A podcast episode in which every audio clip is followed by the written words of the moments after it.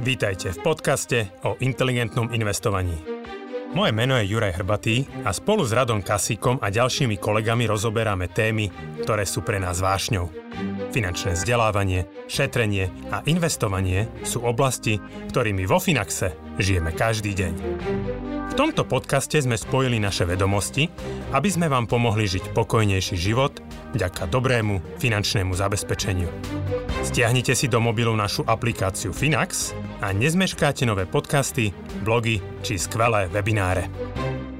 Dobrý deň prajem a vítam vás pri ďalšej časti Finax radí. Moje meno je Radoslav Kasík a aj dnes budeme odpovedať na vaše otázky spolu s Jančin Tonkom a Ďurím Hrbatým. Ahojte páni, pozdravujem. Čaute. Dobrý deň.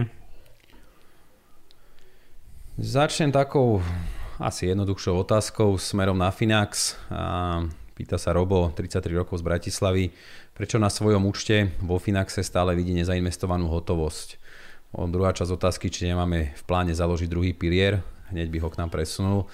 Ja by som to teda takto rozdelil, tú prvú časť zodpovieš ty Janči a tú druhú otázku by som poprosil teba Ďuri. Tak začni okay. Janči. Uh, čiže na všetkých uh, majetkových účtoch nechávame určitú časť nezainvestovanej hotovosti a pre väčšinu klientov sa táto suma pohybuje niekde na úrovni okolo 1,5% z hodnoty tých cenných papierov, papierov z hodnoty portfólia. A dôvod je taký, že my z tejto voľnej hotovosti účtujeme poplatok za riadenie portfólia, tých 1,2% ročne, poplatok za riadenie portfólia, čo zahrňa nákupy, predaj, rebalancing, celé to vedenie účtu. To je, to je ročná nákladovosť, ale účtuje sa na mesačnej báze, čiže vždy po skončení mesiaca cirka tá 1,12 na toho poplatku podľa reálneho počtu dní sa zúčtuje. A pokiaľ by tam tá hotovosť nebola držaná a vždy by sme zainvestovali celý vklad klienta na 100%, tak by sme museli vlastne robiť odpredaje. Čiže vždy by sme museli odpredávať nejakú časť tých cenných papierov a samozrejme hrozilo by tam narušenie nejakého ročného časového testu, čiže mohla by klientom vzniknúť daňová povinnosť kdežto keď tam nechávame tých 1,5% približne v hotovosti, tak aj pre klientov, ktorí vlastne nerobia nejaké mesačné vklady a investovali iba jednorazovú čiastku, tak tých 1,5% by malo pokryť náklady povedzme na rok aj niekoľko mesiacov, samozrejme podľa vývoja toho účtu. A následne, pokiaľ by sme museli robiť nejaké odpredaje časti tých pozícií, tak už by to bolo za predpokladu teda splneného ročného časového testu, čiže nevznikla by daňová povinnosť, bolo by to jednoduchšie aj pre klienta. Ja by som len doplnil, som... že my dneska máme viac ako 20 tisíc účtov majetkových hej, a ten systém, keď nám generuje tie nákupné objednávky pre klientov, tak kým prejde celých 20, viac ako 20 tisíc účtov, chvíľku to trvá. A to znamená, že je tam nejaký, nejaká doba medzi tým, kedy sa ten pokyn na toho klienta vlastne vygeneruje na jednotlivom majetkovom účte, kým sa to zobchoduje na burze.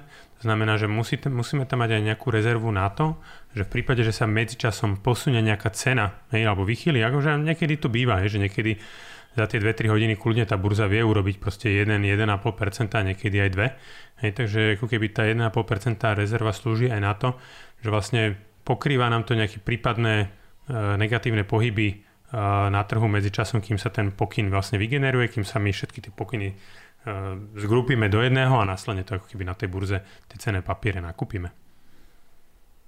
Takto pred rokom boli, boli bežné aj pohyby 10%, presne, však bude to, bude to rok boli no. aj pohyby 10% za pár, za pár hodín. Dobre, a skús ešte aj tú, tú druhú časť. Akože ja to len možno tak zhrniem, že je to naozaj v prospech klienta, že to si tiež treba uvedomiť, hlavne to, aby sme nevytvárali tú daňovú povinnosť. Čiže z tohto titulu aj nakrytie, nakrytie poplatkov. No a čo, Ďuri, kedy zakladáme teda druhý pilier? Takže veľmi rád. My som ho založil aj zajtra. Však akoby, že sú to obrovské papierovačky, obrovská zodpovednosť. Neviem, vola, kedy bolo dokonca aj nejaká povinnosť minimálna na, myslím, že 50 tisíc klientov do nejakého obdobia, no. tuším, jedného roka, alebo, takže toto si ešte určite netrúfame. Ale v momente, keď budeme mať 200 tisíc klientov alebo 100 tisíc klientov zo Slovenska, hej, tak akože možno by sme to, si to vedeli predstaviť. Uh, vo zásade ako keby sú to, nechcem povedať, že zadarmo peniaze, ale uh, ako keby rozhodne dneska ten biznis, ktoré tieto dôchodkové správcovské spoločnosti majú, hej, že proste za nič hej, ako keby, že získavajú, získavajú peniaze, hej, a, a ako, že pre toho klienta tak málo robia, hej, aspoň ako keby ja som v tej akce akože nikdy nemal nejaký pocit, že okrem ročného výpisu, že pre mňa niečo spravili, hej, takže bola to ako keby, že dosť bieda. ešte ti pripisujú pravidelné príspevky a investujú. No ďakujem pekne, hej, ale keby, že, že to... Za malý poplatok 10% z dosiahnutého výnosu. Áno, áno, hej, že to je proste úplne, to... že, že na indexových fondoch majú ako keby poplatok zo zhodnotenia. To je peklo. To by sme brali. Ej, ale aby som to ujasnil, akože my sme veľkí fanúšikovia druhého piliera aj, aj z tohto titulu by sme asi radi sa tam videli, hej, že je to, má, to, má to zmysel a to som sa chcel presne opýtať, že či by sme boli škodná v revíre a či by sme boli prví, ktorí by si na indexových fondoch neúčtovali poplatok za výkonnosť, lebo však povinné to nemajú. Akože Čiže bolo by to tak u nás? keby som bol, že nič zlom, ale v momente, keby som bol tak veľký, že mám 50 tisíc klientov, Hej, že, že, že, že, na, čo by som, na čo by som ešte čaržoval poplatok za, za zhodnotenie, hej, že ako keby, že, že zarobím toľko na tom 0, na tých 0,3%, hej, že, že, že nemá význam, hej, že mať ešte nejaký uh, mať aj nejaký poplatok uh, za zhodnotenie, hej. Dobre, čiže tak o 2-3 roky hej, zakladáme teda a vstupujeme do druhého piliera. To bude celkom také fenomén, lebo však počet tých spoločností sa tam zužuje, hej, že ono a stále tie Tak áno, je to presne kvôli tomuto, je, že tých, lebo, lebo na začiatku podľa mňa ten 50 tisícový, akože vieš, že, že urobiť 50 tisíc klientov v momente, keď, keď nikto v tom druhom pilieri nie je, nebol problém, hej.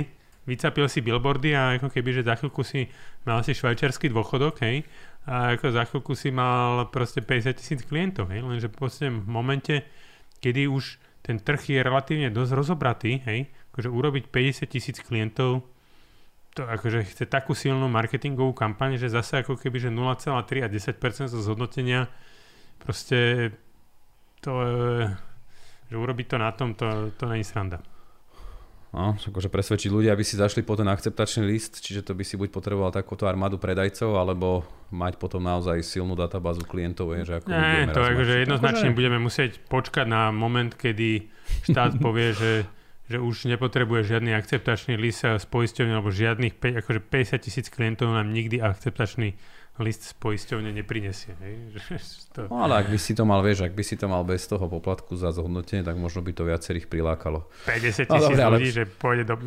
Však, však štát by oné, mať... klakli by sociálnej poisťovni, hej? Že, že 50 tisíc ľudí by tam prišlo oné, po akceptačný list. Hej? Dá sa, dá sa elektronicky. Máš občianský preukaz s čipom, dá sa elektronicky, dá sa to vyklikať a pošlo ti to do schránky cez Slovensko SK. No, Dobre. To. A keď budeš mať 100 tisíc klientov, Ďuri, tak už 50 hádam presvedčíš. Už, hej, hej, no. Takže práve sme to vymysleli. Business plán, Díky, business plán. Už, už, Ďuri, už Ďuri vie, čo bude písať do výhľadu Finaxu na rok 2022. Ja, ja, ja, no, tak to tak 2025. Hmm. Dobre, poďme na ďalšiu otázku, však super, ďaká aj, aj za také odľahčenie. Mm, otázku nám poslal Marek, 28 rokov, ktorý rozmýšľal nad tým, že by predal investičný byt, ktorého hodnota je zhruba 100 tisíc eur a peniaze by teda investoval do ETF fondov. Aktuálne ten byt generuje pasívny príjem 300 eur. Tuto neviem, že či to je už aj so zohľadnením nejakých nákladov a ročne jeho hodnota rastie plus minus 3%, čiže zhruba je to aj presne v tom súlade s tým, čo sme v poslednej predchádzajúcej mudrovač, eh, pardon, Finax radi riešili, že ako tie ceny možno očakávať alebo aké tie výnosy možno očakávať z nehnuteľnosti. Čiže do 13 rokov by chcel dosiahnuť FIRE a prejsť na rentu. Čiže to je akože tá otázka, že či je výhodnejšie to radšej predať a riešiť cez tie ETF fondy, alebo radšej to ponechať takto, ako to je nastavené. Čiže prenájom a spoliehať sa plus ešte na nejaký rast ceny. Janči. Poď Janči, si ty. OK, akože keď sa pozriem tak trošku od konca, že z pohľadu dosiahnutia toho cieľu, tej finančnej nezávislosti, a pokiaľ by ten byt naďalej bol schopný generovať 3%, tak to akože nie je nejaká veľká sláva.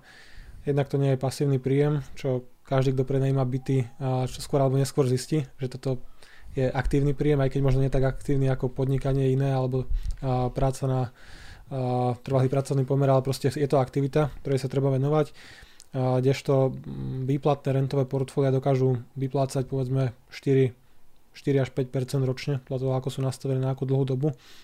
Čiže ja by som osobne nestával finančnú nezávislosť akože predčasný dôchodok FIRE na investičných nehnuteľnostiach, pokiaľ by neboli naozaj do výraznej miery zaťažené hypotékou. Čiže keď sa bavíme o tom, že ten byt, tento konkrétny si pamätám prípad, ide o starší byt, kde naozaj nie je taký veľký predpoklad, potenciál toho zhodnocovania, tak ako v posledných rokoch.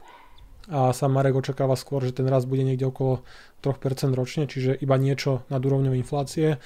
Tak to naozaj nie je žiadna sláva, že aj v tom negatívnom scenáre si neviem predstaviť, že by akcie na 10-13 rokoch zarobili menej ako 5 až 8, no dobre, 5 až 7 aj keby ten vývoj nebol úplne úžasný, takže dá sa zarábať rýchlejšie, pasívny príjem sa dá dosiahnuť vyšší a môže byť aj naozaj pasívny, takže buď zaťažiť hypotékou alebo predať a investovať. To som čakal, že kedy príde a čakám, či Jury povie, že radšej nech si zoberie hypotéku na ňo a nech to investuje a má double akože money. V tomto veku sa to dá spojiť, akože tým, že má 28 rokov, a, tak akože predpokladám, pokiaľ na to má príjmy, tak banka by bola ochotná požičať. A tá bezúčelová hypotéka americká je možné ju natiahnuť aj na 30 rokov a do 80% hodnoty úplne v pohode vo väčšine bank, takže je to potom už o tom, že či je ochotný Marek žiť s tým dlhom a či mu nebude prekážať, že bude mať nejaký taký balvan na krku a že tú hypotéku bude musieť splácať, či je obsadený alebo nie. A ja osobne by som využil hypotéku a tie peniaze investoval. Ja možno doplňujúce ja informácie, ja som si to teraz pozrel, že nemá, nemá ako keby uvedené ani príjem neuviedol, ani nejaké, nejaké iné úspory, ani výdavky, takže toto je všetko v zásade, čo máme, hej, aby si vedel, Ďuri.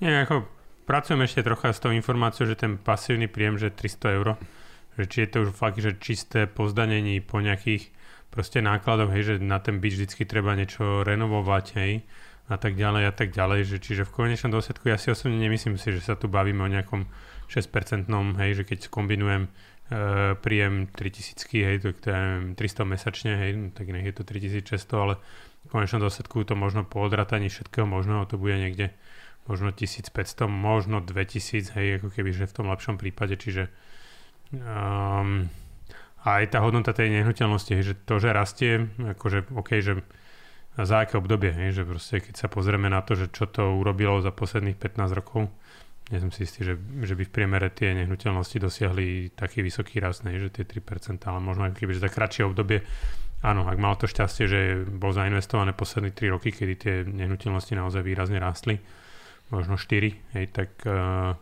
dá sa povedať, že áno, ako keby že mohol zarobiť prípadne aj troška viacej.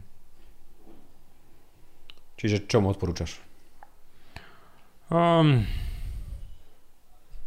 asi, akože, ja keby som chcel ísť FIRE, tak akože jednoznačne predať aj a, a investovať, ne? lebo že to je, FIRE je proste, že máš naozaj ten pasívny príjem a, a nemyslím si, že je to tak veľa peňazí, hej? že proste uh, alebo ako keby, že naozaj, že predať, kúpiť, uh, alebo keď aj nezobrať ako keby, že tú americkú hypotéku možno predať, kúpiť zase niekde nejaký iný, hej, že možno už tento investičný byt nemusí môže byť za, za horizontom, hej, že v podstate nemusí byť v najlepšej lokalite, hej, že ktorá bude, budeme najviac ráz, hej, že ako tam môžu byť iné spojené veci a v konečnom dôsledku možno ho predá, hej, 70 tisíc investuje a 30 tisíc si kúpi nový byt e, investičný, dá ho na prenajom, 80% na páka, Hej, bude to v zaujímavejšej lokalite, kde bude väčší potenciál, možno nižšie riziko nejakého prepadu do budúcnosti a tak ďalej a tak ďalej.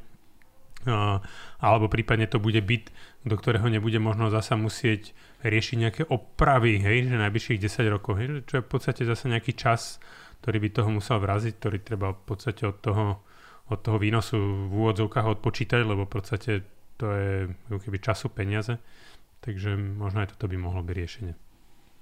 Mhm. Ono vyzerá, že akože on asi ja tak dedukujem, že aj má nejaký iný majetok, lebo tu uvádza, že má investičné skúsenosti 6 rokov, že okrem nehnuteľnosti aj ETF, aj krypto, aj, že to je taká jediná informácia, ktorá trošku môže k tomu navádzať. OK. Môžeme ísť ďalej. Určite. Čiže taká ešte podobná otázka, ja si myslím, že aj celkom môže nadviazať, že vieme sa odvolať na tú predchádzajúcu. Píše Rado 29 rokov, príjem 3000 eur, 40 tisíc eur už má vo Finaxe, plus 400 eur investuje mesačne, ale 40 tisíc eur mu leží aj na bankovom účte a rozmýšľa, že čo s tými peniazmi. Čiže ten predchádzajúci pán uvažoval nad predajom investičného bytu, tento uvažuje nad kúpou investičného bytu, čiže môžeme ich teoreticky spojiť, ale čaká teda na pokles cien a je si aj vedomý teda, ak vôbec, ak vôbec príde. Čiže tá otázka je, či je teda lepšie teda do Finaxu, a on sa vlastne díva možno tak opačne, ako tu sme zvyknutí na tie otázky, že my tu väčšinou riešime diverzifikáciu z nehnuteľnosti do akcií alebo dlhopisov. Tu je to skôr naopak, že tento pán by teda asi bol prevažne alokovaný vo Finaxe a cieľom je teda jeho dosiahnuť tiež tú, tú finančnú nezávislosť FIRE a dostávať rentu 1000 eur mesačne čo najskôr. Čiže čo mu odporúčame. Takže ešte raz tá situácia. Tá otázka potom smeruje na, na to, že či v rámci diverzifikácie radšej kúpi tú nehnuteľnosť. Ja predpokladám, že aj tu bude tá smerová tá otázka, že či sme tam mali tú informáciu, to skúsim dohľadať, že či už má nejakú hypotéku, že tá hypotéka by mu vedela pomôcť v tomto prípade, alebo či to radšej, radšej investovať a cieľom je teda dosiahnuť čo najrýchlejšie ten, ten FIRE. Tu je uvádzané, že nemá zatiaľ žiadnu hypotéku, žiadne dlhy, čiže 3000 eur príjem, nejakých 900 eur mesačné výdavky. Takže začneš ty, Janči? Mm. Môžem začať.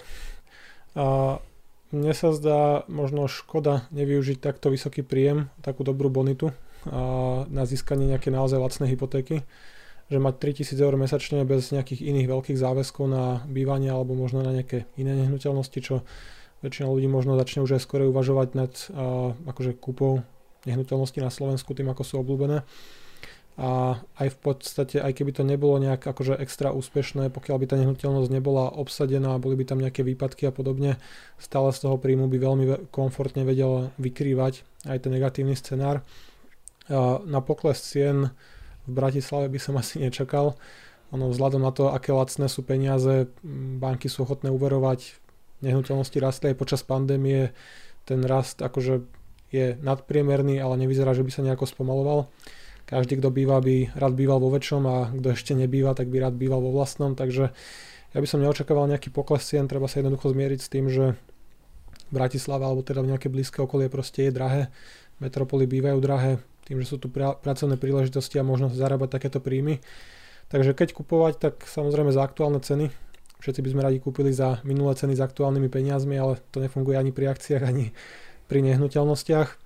A pozrel by som sa možno na, nejaký, na nejakú nehnuteľnosť, kde by som ju kupoval priamo od developera, čiže z papiera, ešte neexistujúci byt pokiaľ si rozumne vyberie projekt od developera, ktorý naozaj má roky skúsenosti a tie byty stavia jeden za druhým a jeden povedzme z tých top 3 až 5 veľkých hráčov, ktorí v Bratislave pôsobia, a tak pri kúpe z papiera je možné častokrát tie byty kúpiť o nejakých povedzme 10% lacnejšie, ako sa predávajú už dokončené porovnateľné nehnuteľnosti. Čiže nečakal by som na pokles, možno by som to trošku riskol, nejaké riziko tam samozrejme je, ale z môjho pohľadu nie až také veľké a kúpil by som ešte teda byť v nejakom developerskom projekte, čiže dal by som tam zálohu tých štandardne 20%, zvyšok by som financoval nehnuteľnosťou po dokončení, a hypotékou vlastne po dokončení, po kolaudácii a voľné zvyšné peniaze môžu ísť do Finaxu, do investícií.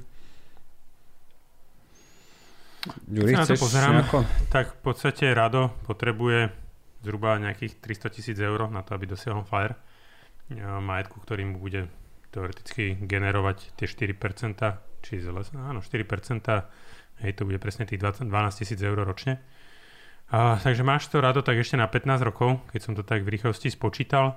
Ja si osobne myslím, že asi, aby som tiež asi išiel do nejakého investičného bytu, treba však povedať, že Uh, podľa mňa, ako možno Janči oprama, ale tie investičné byty asi sú skôr jednoizbové a dvojizbové sa uplatia viac, hej, uh, ako nejaké trojizbové, či? Tam ide o to, že mm, na čo to chceš hrať. Že pokiaľ to chceš hrať na výnos z prenajmu, čiže aby ti to generovalo nejaký pozitívny cash flow, tak si proste vyberáš iný byt. A pokiaľ sa chceš zviezť na celkovom raste cien nehnuteľností v povedzme v horizonte 5 až 10 rokov, tak štvorizbáky išli celkom pekne. Že áno, na tých maličkých garzonkách sú lacné, vieš ich ľahko obsadiť, je tam menšie riziko, že to budeš mať neobsadené ako nejaký trojizbový byt do trojizbáku pravdepodobne nahádžeš študentov, kde vlastne budú bývať každý v izbe a budú ho mať rozdelený.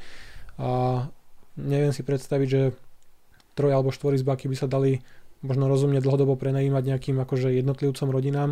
Každá mm-hmm. rodina skôr sa snaží nájsť si vlastné bývanie, čiže ale v tom prípade to už je akože dosť aktívny biznis, že mať troj, štvorizbák a mať tam troch až piatich študentov je asi dosť aktívne, aktívny biznis. A treba si, treba si proste uzrejmiť tie ciele, že keď cieľom je raz hodnoty, tak kľudne by som kúpil trojizbak a neriešil to, že mesačne mi nezarába 150 eur, ale 50, ale skôr by som riešil to, že kúpil som trojizbak za 220 tisíc a o 10-15 rokov môže mať hodnotu 300-350. Hey, akože ja si myslím, že určite tých 40 tisíc je dosť veľa peňazí. Hej, to znamená, že um, ako keby možno aj, aj menej peňazí v podstate využije na nejakú kupu, kupu tej nehnuteľnosti hej, pri tom 20% financovaní.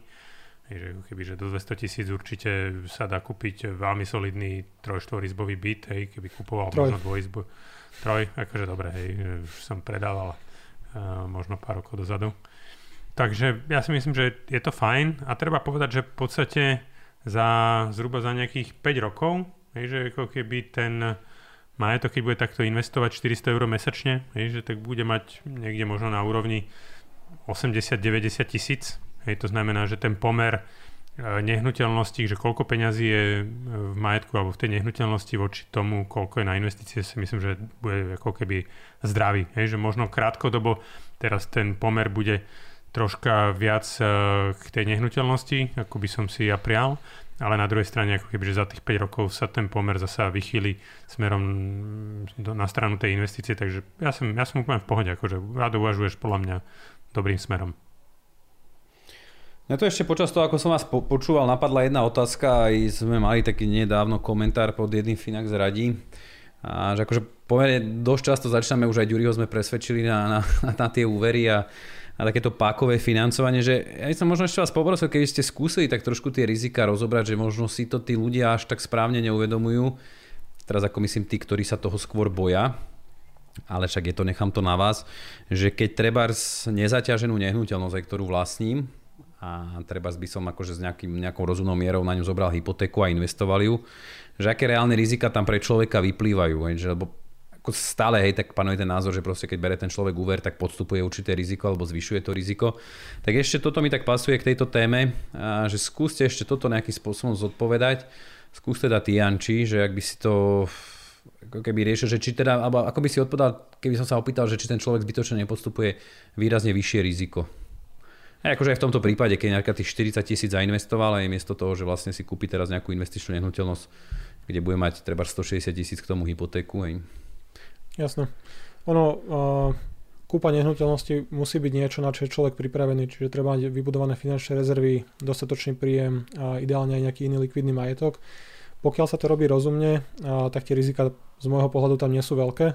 Uh, samozrejme je potrebné vybrať tú nehnuteľnosť v takej lokalite, kde nie je veľká pravdepodobnosť, že dôjde k jej výraznému zhoršeniu, kde nehrozí, že mi pred pod oknami postavia diálnicu alebo nejaký nový obchvat, čiže keď kupujeme naozaj kvalitnú rezidenčnú nehnuteľnosť v lokalite, kde ľudia chcú bývať, kde nie je problém to prenajať, tak akože z môjho pohľadu ten pomer podstúpeného rizika a výnosu je akože veľmi dobrý a, a dokáže to byť akože veľmi ziskové alebo teda zaujímavé pre mnohých ľudí. A a pokiaľ ešte vlastne takýto prípad ako má Rado, že má taký príjem, no, z ktorého by dokázal si myslím bez problémov tú nehnuteľnosť a splácať, aj pokiaľ by bola nejakú dobu neobsadená, 3, 6, 12 mesiacov, tak akože ja by som do toho akože určite išiel. Kdežto pokiaľ by malo hroziť, že v prípade nesplácania tej hypotéky, že keby som išiel úplne na doraz a a hrozilo by mi, že 2-3 mesiace mi nepríde nájomné a budem musieť vypratávať nájomníka a riešiť nejaký súdny príkaz a podobne a dobehne mi banka, že nesplácam hypotéku a získam negatívny zápis alebo nejakú exekúciu a podobne, tak to je proste taký hraničný prípad pre akože skôr odstrašujúci, že takto do toho netreba ísť úplne na hranu, ale pri rozumných rezervách to vidím akože úplne v pohode. A to isté by platilo aj teda pre nehnuteľnosti, ktoré nie sú zaťažené dlhom a akože, lebo často tu mám, ja som až prekvapený, ako často chodí otázka na to, že by treba tú nehnuteľnosť založili, rozmýšľajú nad tým, že by zobrali hypotéku, však samozrejme nie asi v nejakej plnej sile, ale také rozumnej, že možno sa pohybujú 40-50% ceny nehnuteľnosti a že tie prostriedky by investovali. Aj. Čiže to asi, asi, asi to isté. Že... Je to, akože je to v zásade to isté, že treba si pozrieť tú mesačnú splátku, že koľko to tvorí môjho celkového príjmu, aké mám nejaké a, záložné scenáre, pokiaľ by sa to nevyvíjalo úplne ideálne. Netreba počítať s tým, že bude obsadenosť 12 mesiacov z 12, nájomník bude platiť na čas a nebude to treba 10 rokov rekonštruovať, čiže keď do toho ideme proste s nejakými rozumnými predpokladmi, a, tak tie rizika nie sú veľké. Samozrejme, kedykoľvek je možné tú nehnuteľnosť predať, že a, v Bratislave alebo v takýchto väčších mestách nie je problém nehnuteľnosť do niekoľkých dní až týždňov predať a získať tú hotovosť, takže um, závisí to od asi plánu.